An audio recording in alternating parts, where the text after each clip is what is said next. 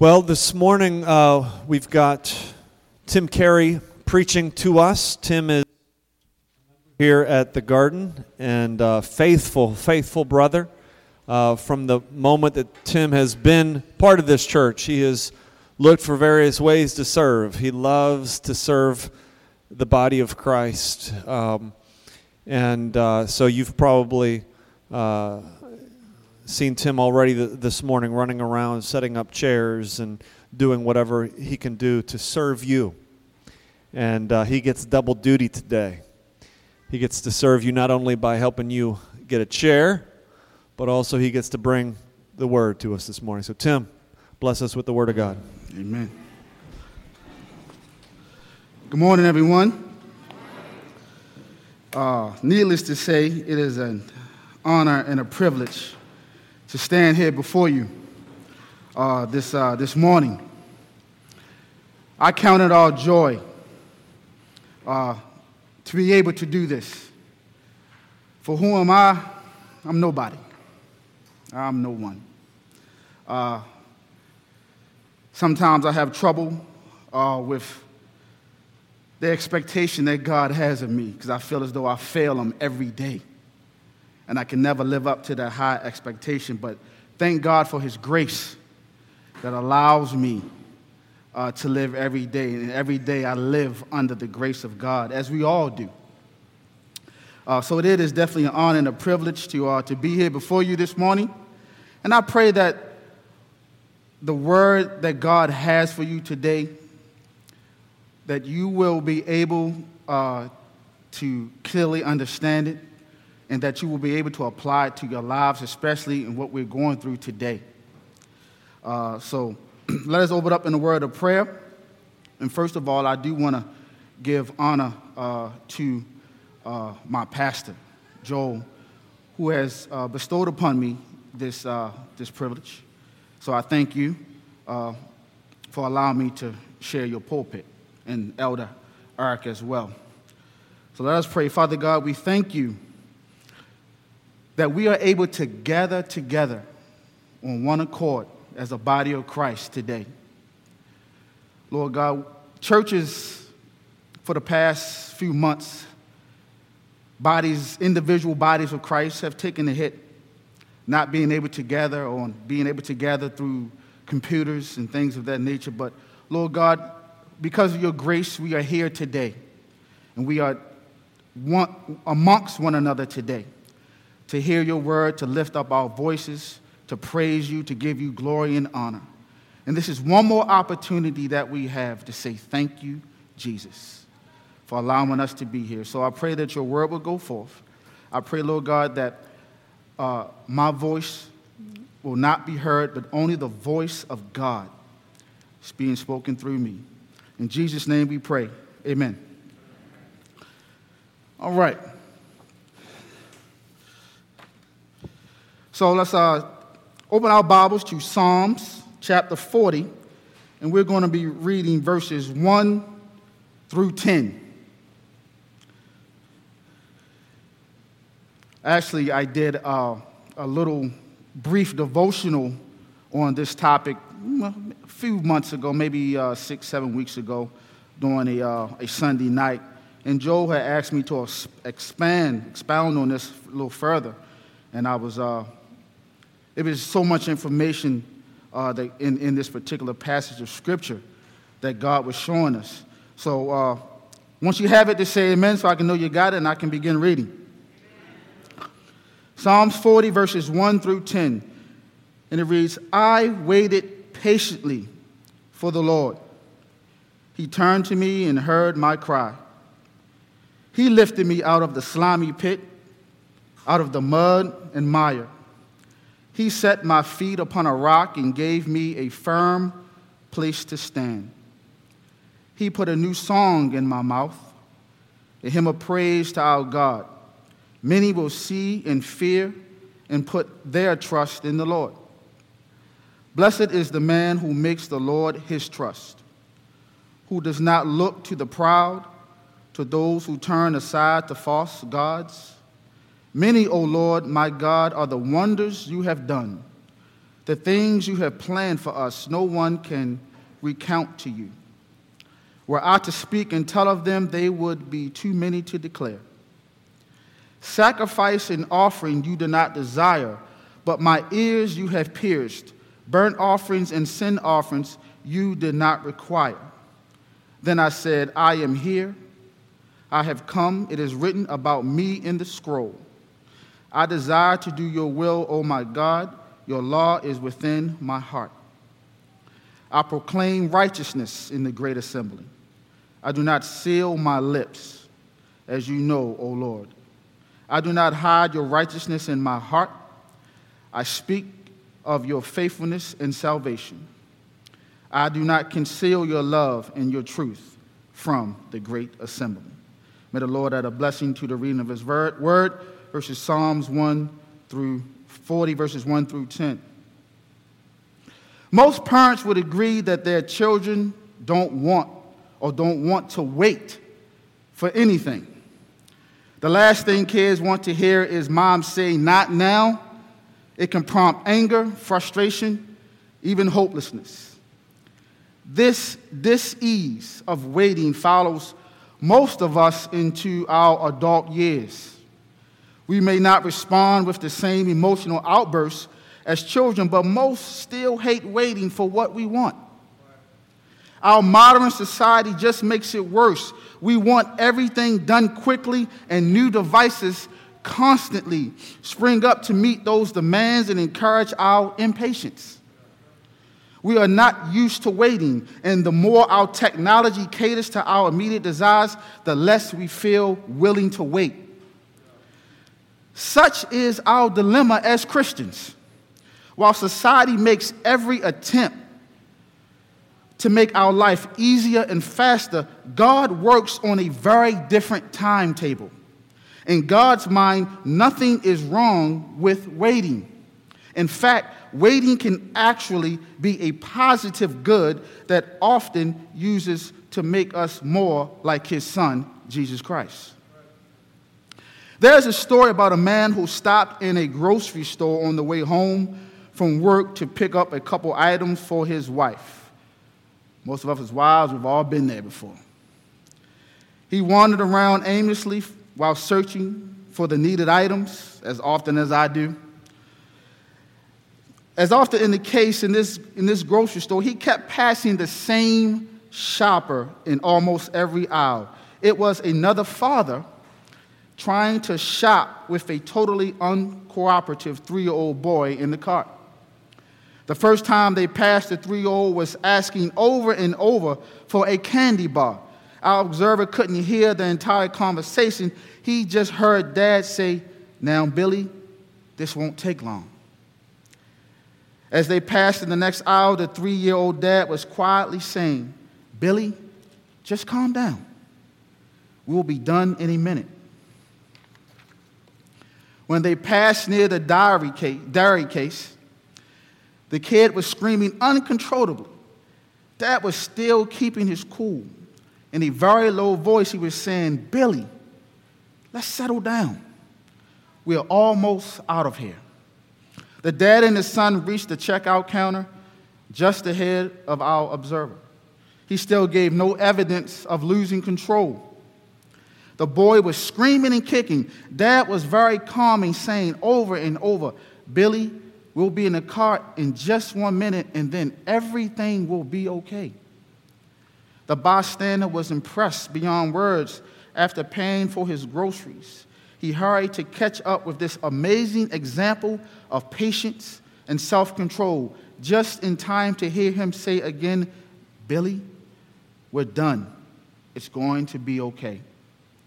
He tapped the patient father on the shoulder and said, Sir, I couldn't help but watch how you handled little Billy. You were amazing.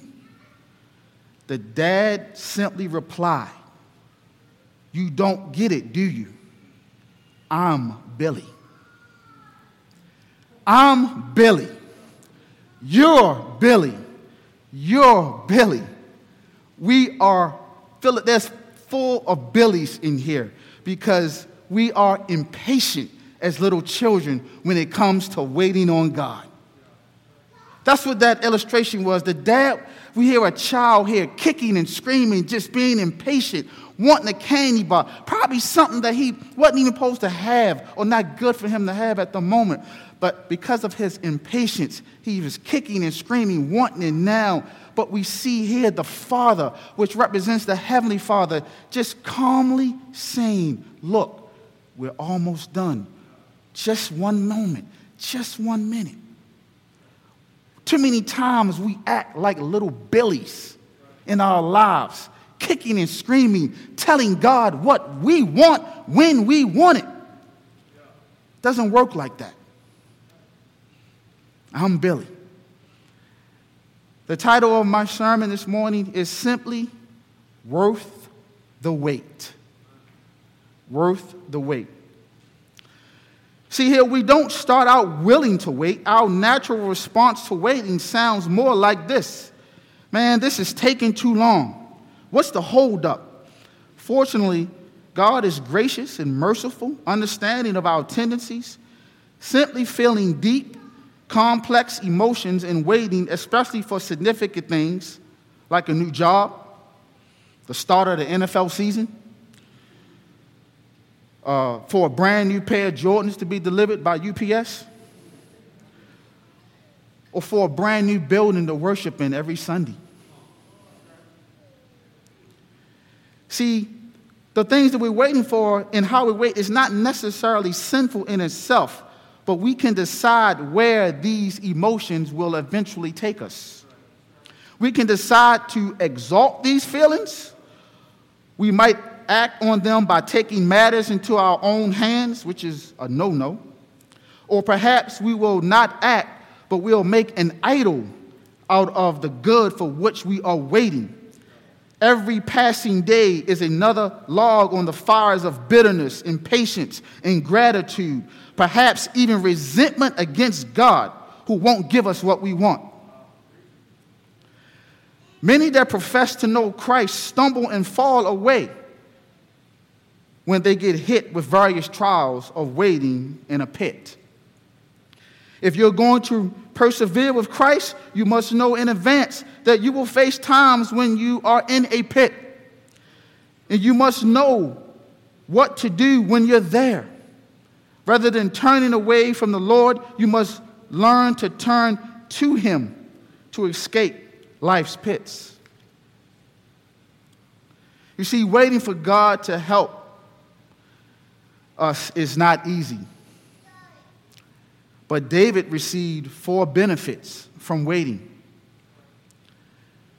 We see God lifting him out of his despair. He set his feet upon a rock. He gave him a firm place to stand.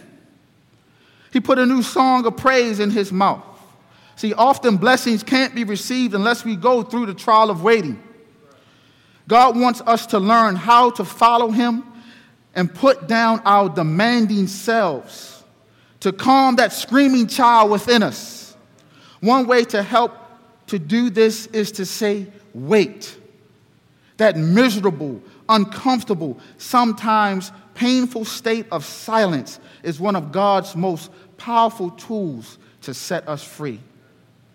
And the question this morning is Are you willing to wait patiently for God to do the work in your lives and deliver you from the pit. You see, since waiting on God shapes us, therefore let us patiently wait on God. Now we're going to get into the, the body of uh, our text for this morning. First, we see here that David was in a pit. So we're going to find out what is the pit? What is a pit? What does it look like? Simply, pit it can be life's trials and tribulations. See, David doesn't specify exactly in this passage of Scripture what the trial of the pit was for him. But we can determine that David was certainly going through some things as a result of his sin. David described it as a slimy pit, mud and mire. Think of the pit as a deep, dark, and damp well where you have fallen and you are crying out for help and no one can hear you, or quicksand where you are sinking further and further, and there is no one around to save you. That is where David was. He was trapped and un- unable to free himself. See, your pit could be poor health. Your pit could be a loss of a job, a death of a close friend or relative. Your pit can be friends turned against you, an unfaithful spouse, rebellious children, social injustice, police brutality, racism, or the current pit we're in right now, COVID 19. Your pit may be the consequences of unconfessed sin in your life. See, your pit could be the sin of unbelief. If you have not cried out to God to save you from your judgment and eternal punishment for your sin, then you are in a deep pit with no human way out. You may feel like you are not in a pit. You may feel as life is great. You may feel like everything's going good for you, that everything's hunky dory. Wait, wait, did I just? Yeah, I just used the word hunky dory. Y'all really pray for me. You may feel as though that everything's going great. There's no issues. COVID 19 hasn't affected you at all. Everything's going great for you. You may feel as though you don't need God.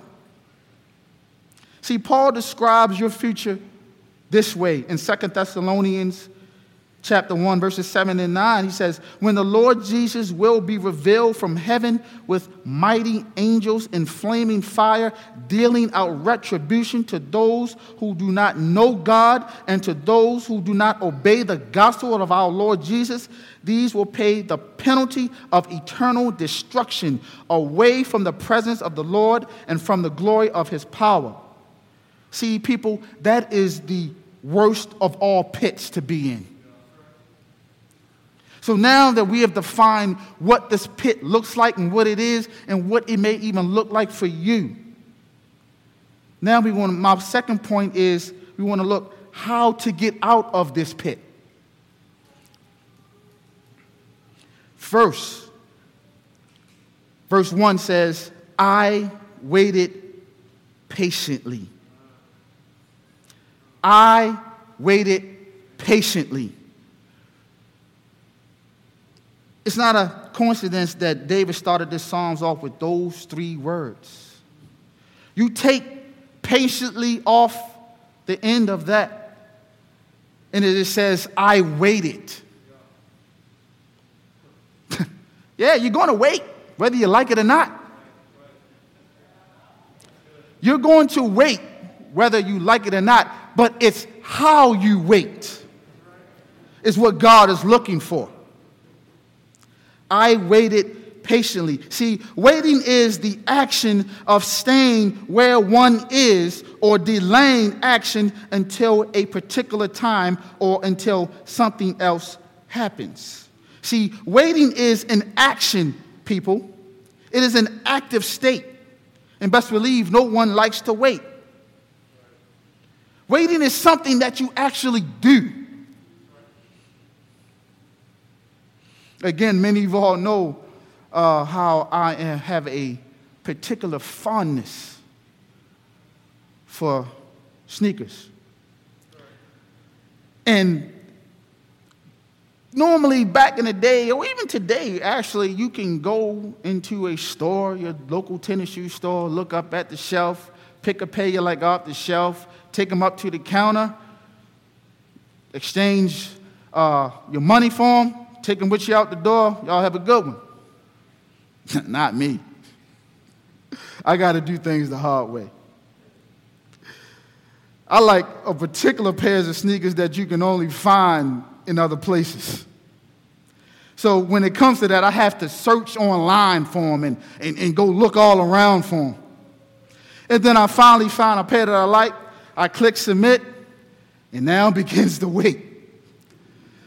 I'm like, oh man, I can't stand this. And then see me, I, you, can, you can pay the extra $10, $15 for that two day shipping. I'm like, Martin, I'm not paying the five. I'll do the standard free shipping. But with that comes a wait. And boy, I tell you, sometimes when I'm checking that UPS tracker to see where it's at, where is that? Where, oh, man, man, it hasn't even shipped out the warehouse yet. Oh my goodness. And I've become so impatient. I just spent X amount of dollars on these sneakers and I want them now. I don't want to wait no more. So finally, I check, I check, and finally the UPS says it's coming, it's on its way. But see, I hate to wait. That's just my one example of why I hate waiting. There are other examples where during this COVID 19 pandemic, we find ourselves waiting in lines more and more now. I tell you, at the grocery store at Walmart, and there's a line. Sometimes me and Courtney go to the Walmart, and there's a line back where the women's clothes are at. I'm like, come on. This is not cool at all. I got things to do. Actually, I don't have nothing to do but go back home. But I just hate waiting. You know, we're waiting more and more now. But we have to wait patiently.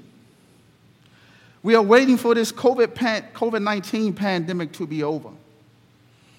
It's been since March the 13th, I believe. That was the last day I was at my office when it seems like everything stopped. And we've been in a waiting mode ever since. But God has graciously let up a little bit at a time, just a little bit. First, for the first two, three months, we were hunkered down in our homes, only able to go out to stores. But then we see things opening up a little bit. Only by God's grace, now look at us. We're, we're gathered together in church. But we're waiting for a, a, a vaccine to be developed so that things can, quote unquote, be normal again. Quite frankly, things may never be normal again. We may have to come to that realization of that. We're praying for it to be, where we can gather together and we don't, I look out and I don't see masks on people's face. I pray for that day. And I do believe that day will come. But we're waiting for God, as my little ones like to say, uh, for God to heal a sick world. Because he says, Daddy, is the world still sick? Yeah, last time I checked. but we're waiting for God to heal the world from this COVID 19 pandemic. And while we're waiting, we must be patient in it. See, patiently is being, patience is being in a state of calmness, being without complaint, or being in a hurry, being in a hurry in spite of delays and difficulties.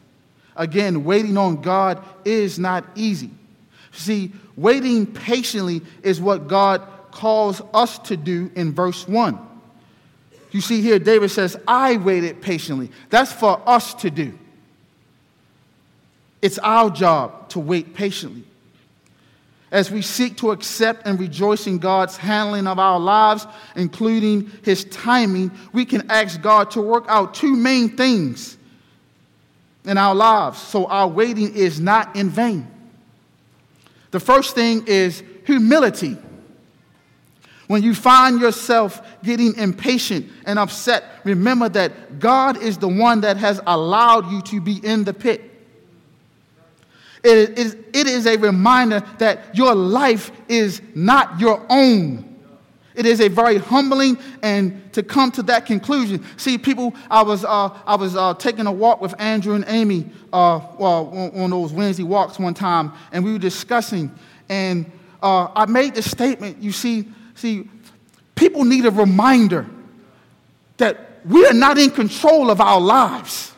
See, we went all this time thinking that we had control, that we wake up when we want to wake up. We go where we want to go. We do what we want to do. We say what we want to say. But see, when March 13th came, God says, pause. I'm in control.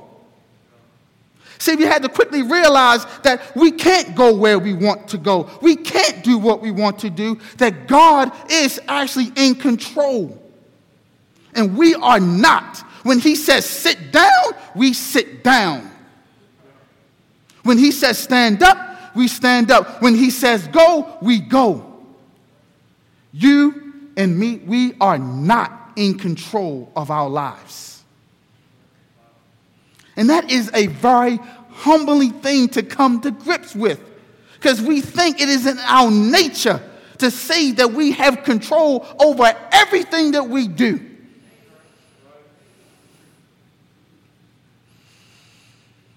It is very humbling to come to that conclusion. It is coming to realize that we are a breath and God owes us nothing. The second thing we want, to, want God to work out is trust. See, trust means that believing two things about God that first, He is powerful, and second, He is loving. Believing God is powerful means that we know He is in charge of what's happening, and things are not arbitrary or out of His control. During the pandemic, on a couple Sundays, uh, Sunday mornings, I like to go on top before we started church again. I like to go on top of Federal Hill. To me, it's the most beautiful place in all the city. You can look up and just look over the harbor, see the buildings, the water. It's, it's very serene and quiet, especially up there at that time of morning. And during that time, I would spend some time in God's presence, just me and Him, just a little escape, uh, talking to God. And it was one particular Sunday uh, I was sitting and praying, and I was overlooking, uh, this, overlooking the city from the hill, and I saw the cars uh, driving past. I saw people jogging. I saw people playing volleyball, and just, you know, life just moving, just moving. And see, what God reminded me of during that particular moment, see, that we had a tendency to think that because of COVID 19, that the world was chaotic that, the, that everything was out of control, that things just wasn't just right, that this is not normal. Things are chaotic, things are not in its place right now.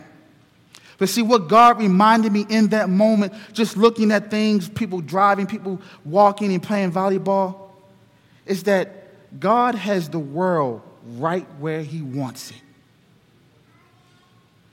The world is not in, in chaos. The world is not chaotic. God has the world right where He wants it to be right now. He is in control of everything that is going on. You see, God is capable of both helping us and changing things at the same time. Much of our anxiety in waiting is because we forget that God is able to make all grace abound in you. That's according to 2 Corinthians 9 8. You are not at the mercy of your circumstances, you are at the mercy of God. See, believing God is loving means that there is care and purpose behind all that He does. That God's judgment and timing is always perfectly good. God owes us nothing, yet He has promised to give us everything we need. Even when we feel like we're alone in the pit, just know that God deeply cares for you. My third point I want to make is what does it mean to wait on God? What does that mean to us? What does it look like? How can we apply that to our lives today? What does it mean to actually wait on God? And we go back quickly to uh, verse 1 in chapter 40. I waited patiently for the Lord. He turned to me and heard my cry. You see, waiting on God, it's, uh, it's no ho hum kind of waiting. You're not just sitting there swinging your arms and your legs, saying la la la da dee, just waiting on the Lord. Mm-hmm. Nope, that's not what that is. It's, it's not like the kind of waiting you do at a doctor's office when you are flipping through a bunch of magazines to pass the time. It's an intently active time when your situation in the pit should tune your heart to the Lord in ways that you would not normally experience. It means to wait expectantly as you hope for God's promises to be fulfilled on your behalf. The more intense your situation, the more intently you wait upon the Lord to fulfill his promises. See, Waiting on God means to cry out to Him for His deliverance. You look at uh, verse 2. I mean, part of verse 1. He says, He turned to me and heard my cry. See, God's timing often does not coincide with our timing. We want it done instantly, but God has other purposes. But when you're in a pit, there's a sense of urgency. In verse 1, David mentions cry. That can be as simple as, Lord, help. Lord, help. Lord, help. One reason we often don't cry out to God for deliverance is that we don't see ourselves as afflicted or even needy. This is true in the case of those who don't see their own need for salvation from God's judgment. See, there are men who sees themselves as good sinners a good sinner may admit they need a little assistance from time to time, but they really don't need a Savior. See, a good sinner is one who may uh, show up to church. I call them the holiday saints, where they show up to church on Easter or Christmas. Or maybe they even do back to back. They may show up on New Year's night too. That's back to back Sundays. That's, that's still stepping out. They show up on Mother's Day because their mom invited them, or Father's Day because their father invited them. Holiday, holiday saints. A good sin is someone who only shows up to programs that their children are in. You know, you got little, little Bobby, little, little Billy, little, some, little Sunday school program. He, he's reciting the books of the Bible. So they show up to that. I'm a good dad. But are you a good dad? Are you, did you teach him the books of the Bible? Those good sinners. See, good sinners, again, they admit that they need a little assistance from time to time, but they really don't need a Savior. They think, I got this, I'm good. I got everything I need. See, there was this, uh, this gentleman that I knew, and uh, he was an example of what I call a good sinner. He, uh, he only came to church from time to time, again, to see a little program for his children. But he had a wife who was a Bible believing Christian. And uh, I'm pretty sure, uh, based upon her testimony, that she lived a life in front of him that was godly. So he saw what God can do in the life of his wife. But he, he, he would never, ever make that step. I mean, he, he would hardly ever, you couldn't see God in his life at all, like, like not at all. He was a proud man. I mean, the kind of proud that stinks.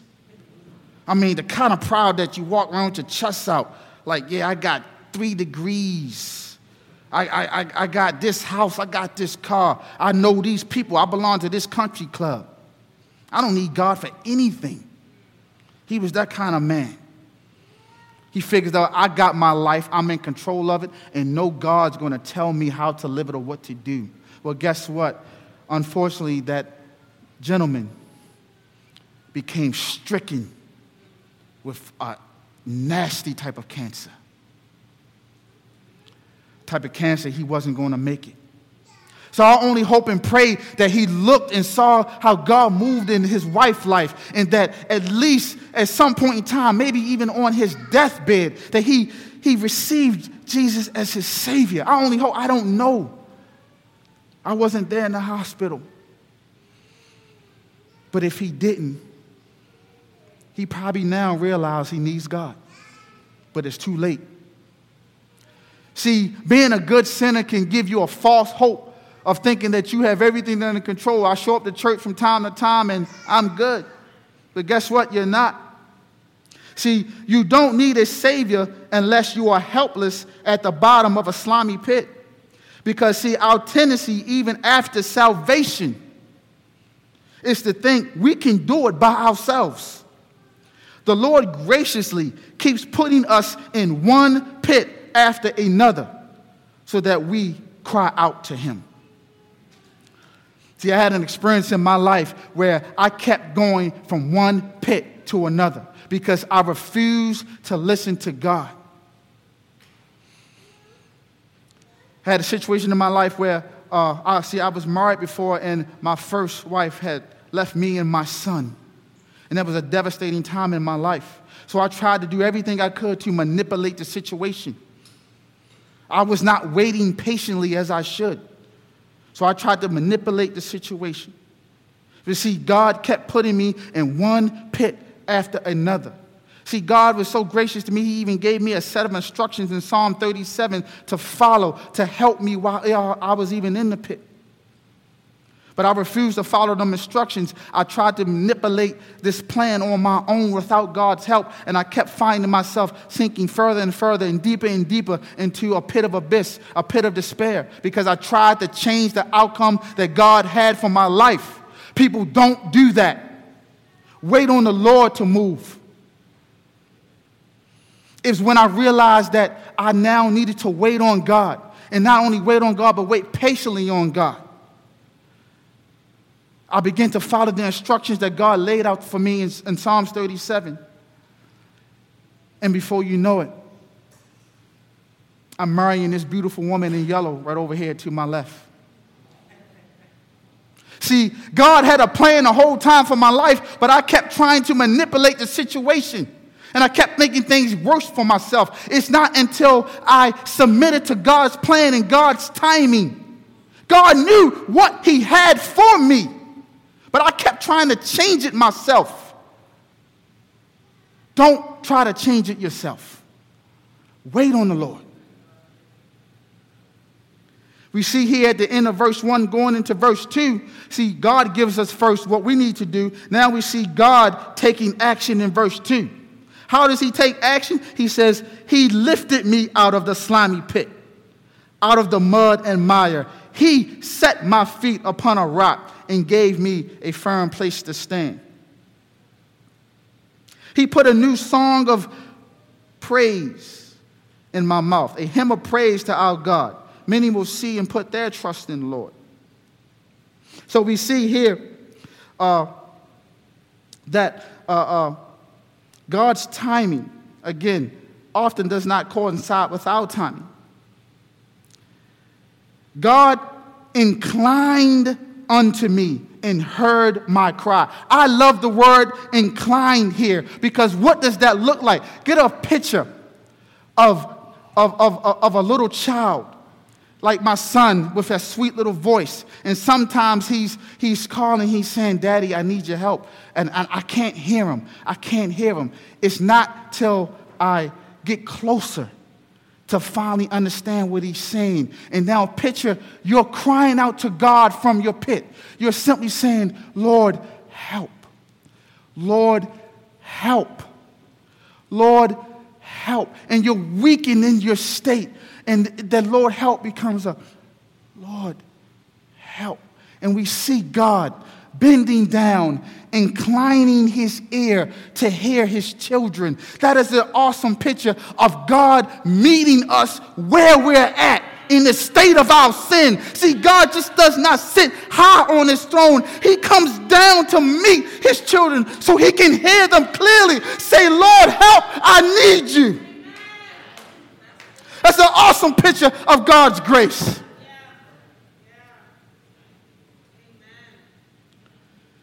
God lifted me out of the slimy pit, out of the mud and mire. One of my grandfather's favorite songs was Love Lifted Me. It goes, I was sinking deep in sin, far from a peaceful shore, every deeply stained within, sinking to rise no more. But the master of the sea, he heard my despairing cry from the waters, he lifted me, now safe am I.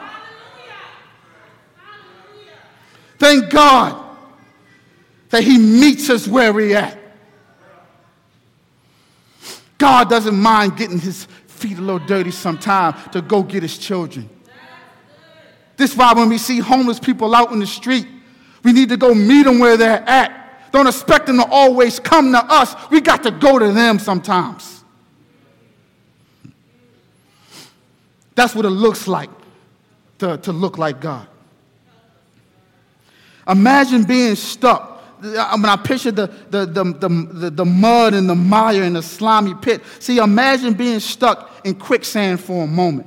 See, now I looked up what it takes to get out of quicksand. I looked that up. And see, the number one thing you want to do when you're, when, you, when you're stuck in quicksand is, is you want to make yourself as light as possible. And see, I begin to, to, to, to, uh, to make these things, what, what does that look like in the spiritual realm? To make yourself as light as possible. It simply means to get rid of the baggage that we're carrying around in our lives every day. Get, get rid of those burdens, those unwanted burdens that we're carrying around that's weighing us down for us to keeping us from being effective for God. Give your burdens unto the Lord. Matthew 11 30 says, For my yoke is easy and my burden is light. Number two thing you want to do to get out of quicksand is you want to keep your arms up and out. You want to keep your arms not down by your side, but you want to keep your arms up and out. And there's two reasons for this. The first reason is you want to continue to give God the glory, praise, and honor, even from the pit. See, when you got your arms like this, this is an attitude of praise and worship. You want to give God the glory and honor and praise even while you're in your pit situation. Even while you're in despair, you want God still deserves the glory, honor, and praise. You still can praise God because He's worthy. So you keep your arms in a praise type of uh, uh, uh, uh position. And another reason why you got your arms in an upright position is see, when you come along, somebody can, can reach down and, and, and, and pull you out, or you can grab a hold to something. But see, when your arms are in that same upright position, praising God, we see God now reaching down to you in order to pull you out. When your arms are like this, now we got God reaching his hand down to pull you out of that pit of despair. Father, I stretch my hands to thee. No other help I know. If you withdraw thy hand from me, oh, whither shall I go? The fourth thing you want to do in quicksand is you want to be calm and not anxious. Wait patiently. Be patient. Be calm and not anxious. Don't panic. The more you panic, the, the quicker you sink. When you're in your pit situation, people, don't panic, trust God. Don't panic, trust God. The fifth thing you want to do to get out of quicksand is you want to move slowly and deliberately. The more you try to move with haste, the quicker you will sink. Listen, many of you may be in a pit right now. We're all in a collective pit, waiting for the pandemic to be over, but you all may have your individual things that you're going through right now. Don't be in such a hurry to get out. Don't be in such a hurry to get out. Because God is doing something for you while you're in this situation. Don't be in such a haste. Wait for God to finish the good work that He started in the pit. See, because when they think because I'm in a pit, God can't do nothing for me. He can't work with me. Man, let me tell you right now, even in the pit, God can still work things out for you in your life. He's cultivating you to who He wants you to be. God can work while you're out of the pit, He can work while you're in the pit. It doesn't matter. God can do all things, there's nothing impossible with Him. See, you see, God here, He sets your feet upon a rock and gives you a firm place to stand. When God delivers you, you don't go from one shaky place to another. God delivers you to a place of refuge and stability in your life. See, Jesus is the rock of our salvation. In Christ, we have stability and steadfastness. See, what it means to wait on God means to trust in Him alone chapter 40, verse 3 and 4 says, He put a new song in my mouth, a hymn of praise to our God. many will see and fear and put their trust in the Lord.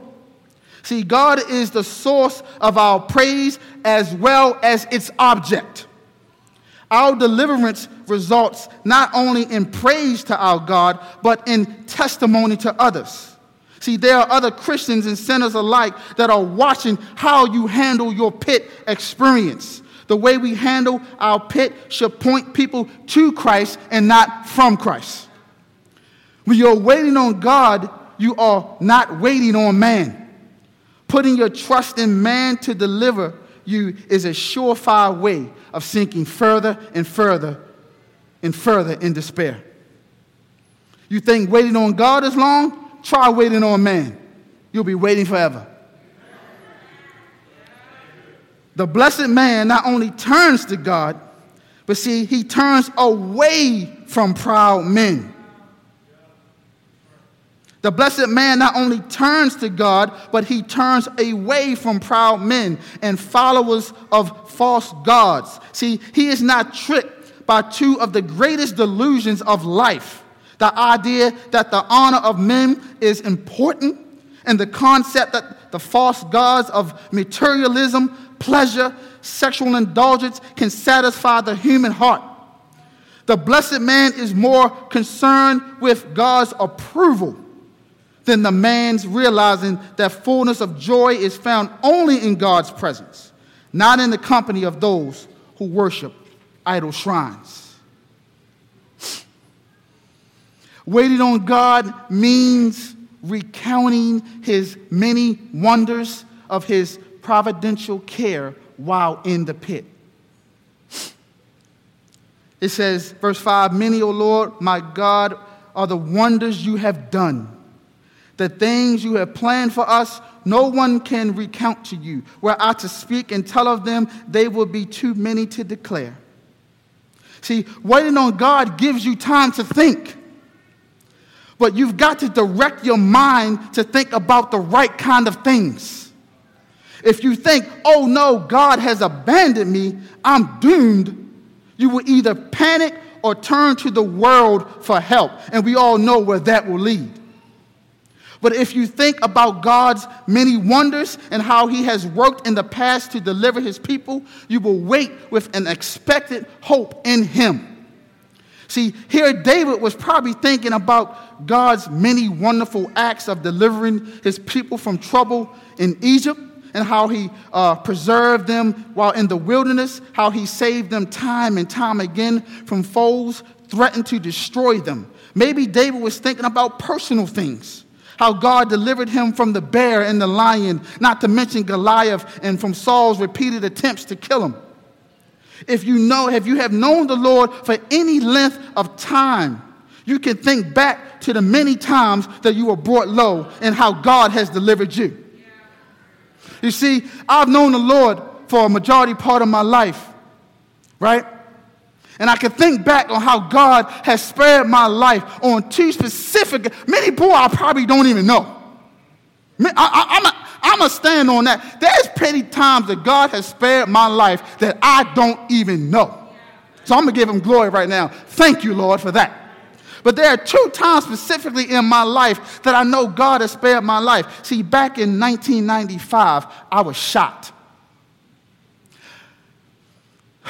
I was shot. See, I was somewhere where I was not supposed to be. And, and, and, and, and I thought that, hey, man, I'm, I'm Baltimore bred. I can go anywhere I want, anytime I want, and do anything I want to do. But quickly did I realize I'm in the wrong neighborhood.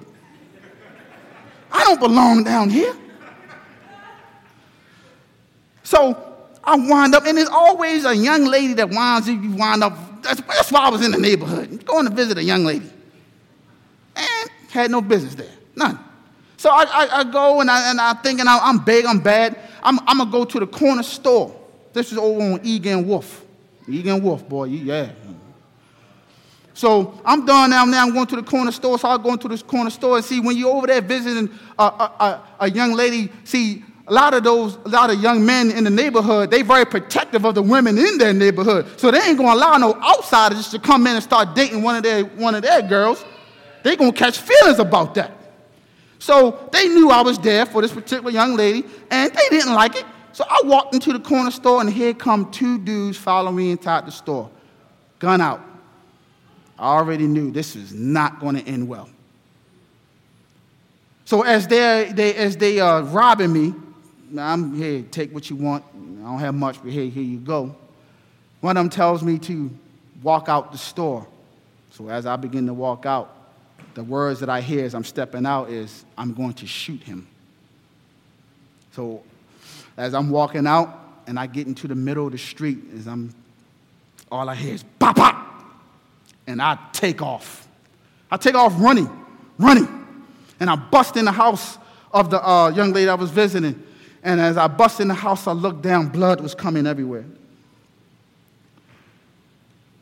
And when I got to the emergency room, the doctor said that the bullet came within a half an inch of my main artery.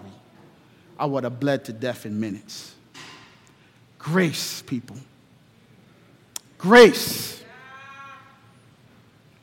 Another time in my life where I was going to Pennsylvania up to the outlet shopping with a couple of my buddies. And we were on, on our way back on 83. And there's this bridge, and over the bridge, there's a body of water. And you know, on a trip, sometimes you just fall, dope, fall off to sleep. Well, the one person in the car that's not supposed to fall to sleep is the driver. Come on, man. The driver. You, you don't fall asleep. But he fell asleep. And in the middle of falling asleep, we, as he dozed off, the car jerked. And we woke all of us up, but he couldn't get control of the car again. And by the time he got control of the car, the car smashed into a barrier. But guess what was on the other side of that barrier? A body of water.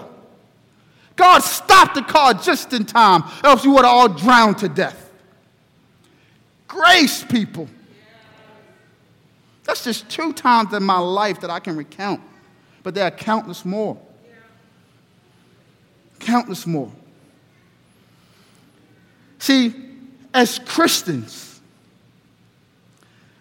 our minds are to think on such things as the magnitude of his spiritual blessings, election, predestination, justification, redemption, propitiation, pardon of sins, forgiveness of sins, salvation, the new birth, the indwelling spirit, the seal of the spirit, the anointing, sanctification, sonship, heirship, and my favorite of all, glorification.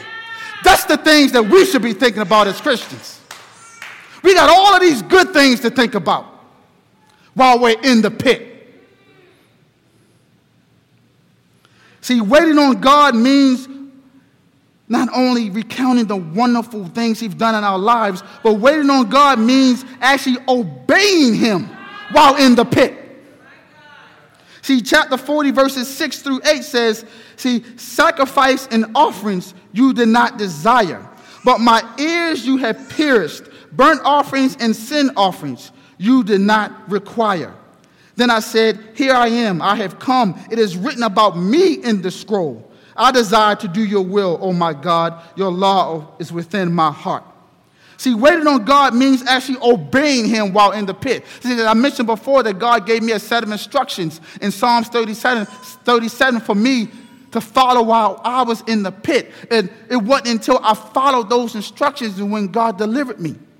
See, the ritual, the religious ritual of David's day involved sacrificing animals in the tabernacle. David says these acts were meaningless unless done for the right reasons. Today, while we're in the pit, we often make rituals of going to church, taking communion, or paying tithes and off- offerings. These activities, while good, are also empty if our hearts and reasons for doing them are selfish. We try to buy our way out of the pit, just like we try to buy our way with our own righteousness into heaven. It does not work. See, God does not want these sacrifices and offerings without an attitude of devotion to Him. The prophet Samuel said to Saul, To obey is better to sac- than to sacrifice. The verse says that, But my ears you have pierced. The idea here is that God opened the ear of his servants so that he would be obedient to his word, which was already in David's heart and should be in our hearts as believers as well. The application for us is that we, when we are in a pit, we must focus on continuing to obey the Lord even if he does not deliver us quickly. The devil will tempt us to give up trusting in God and to seek and to seek fulfillment in other ways.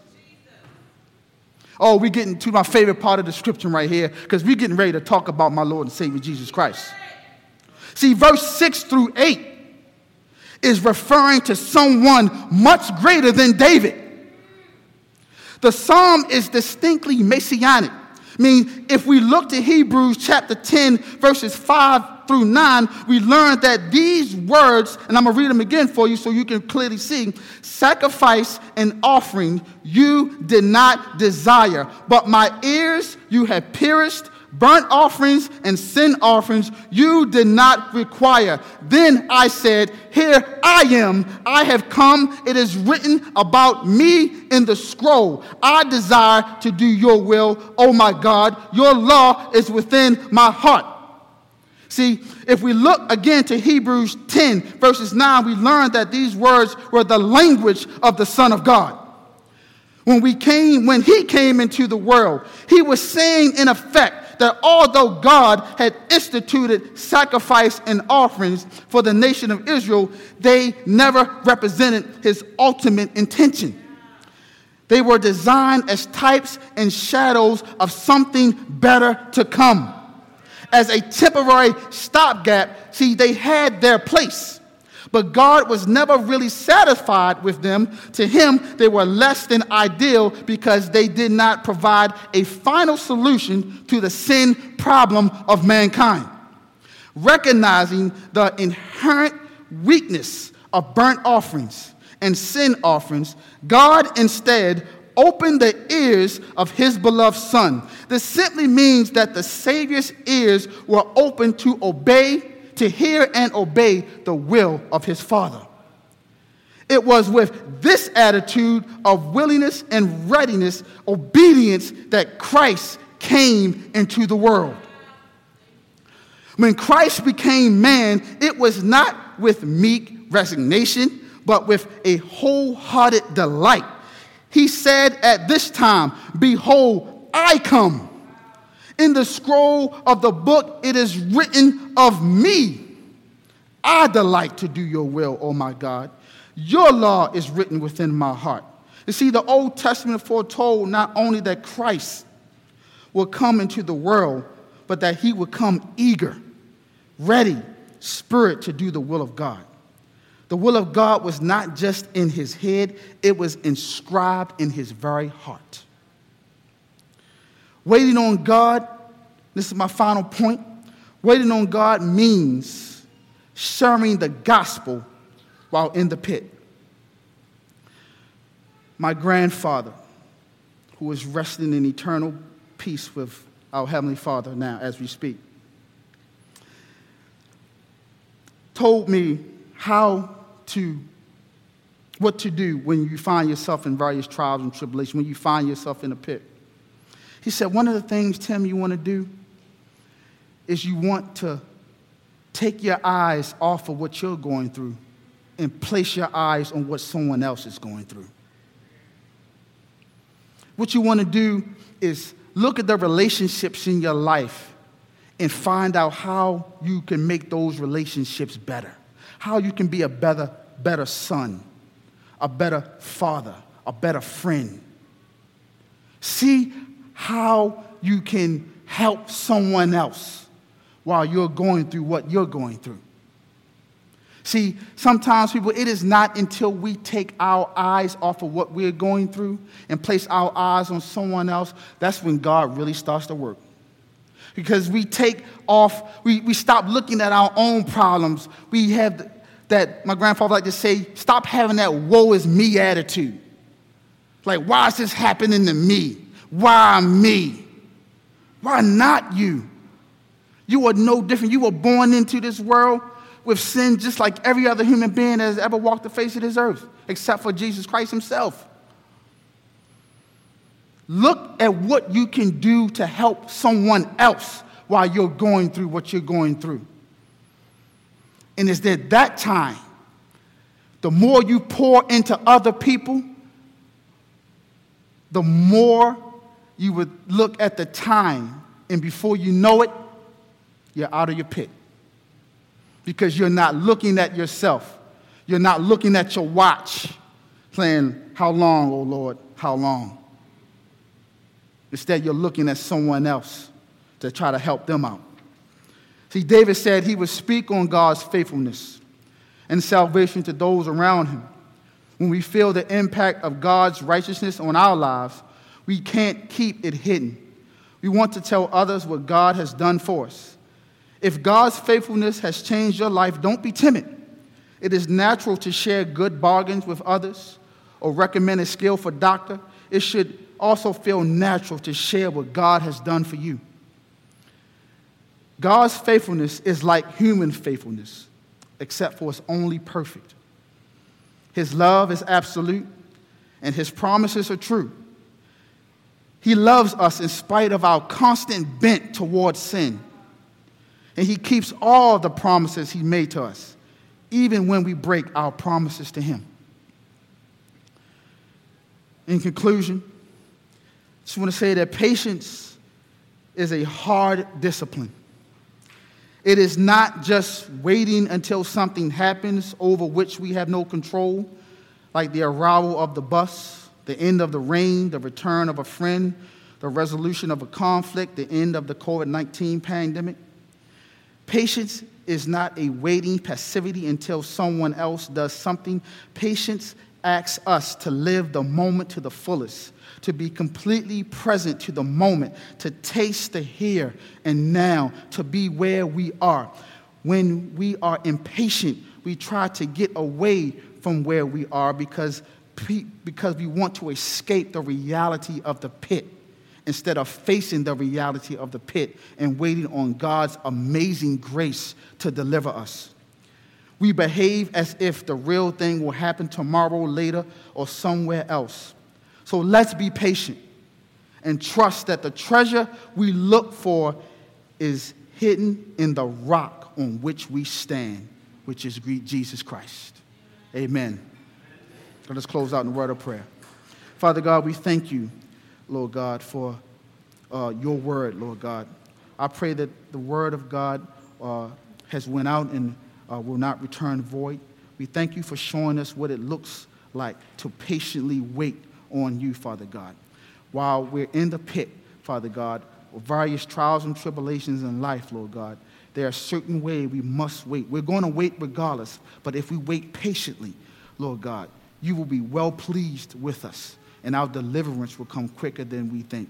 We give you glory, we give you honor, we give you praise, O Lord my God. In Jesus' name we pray. Amen.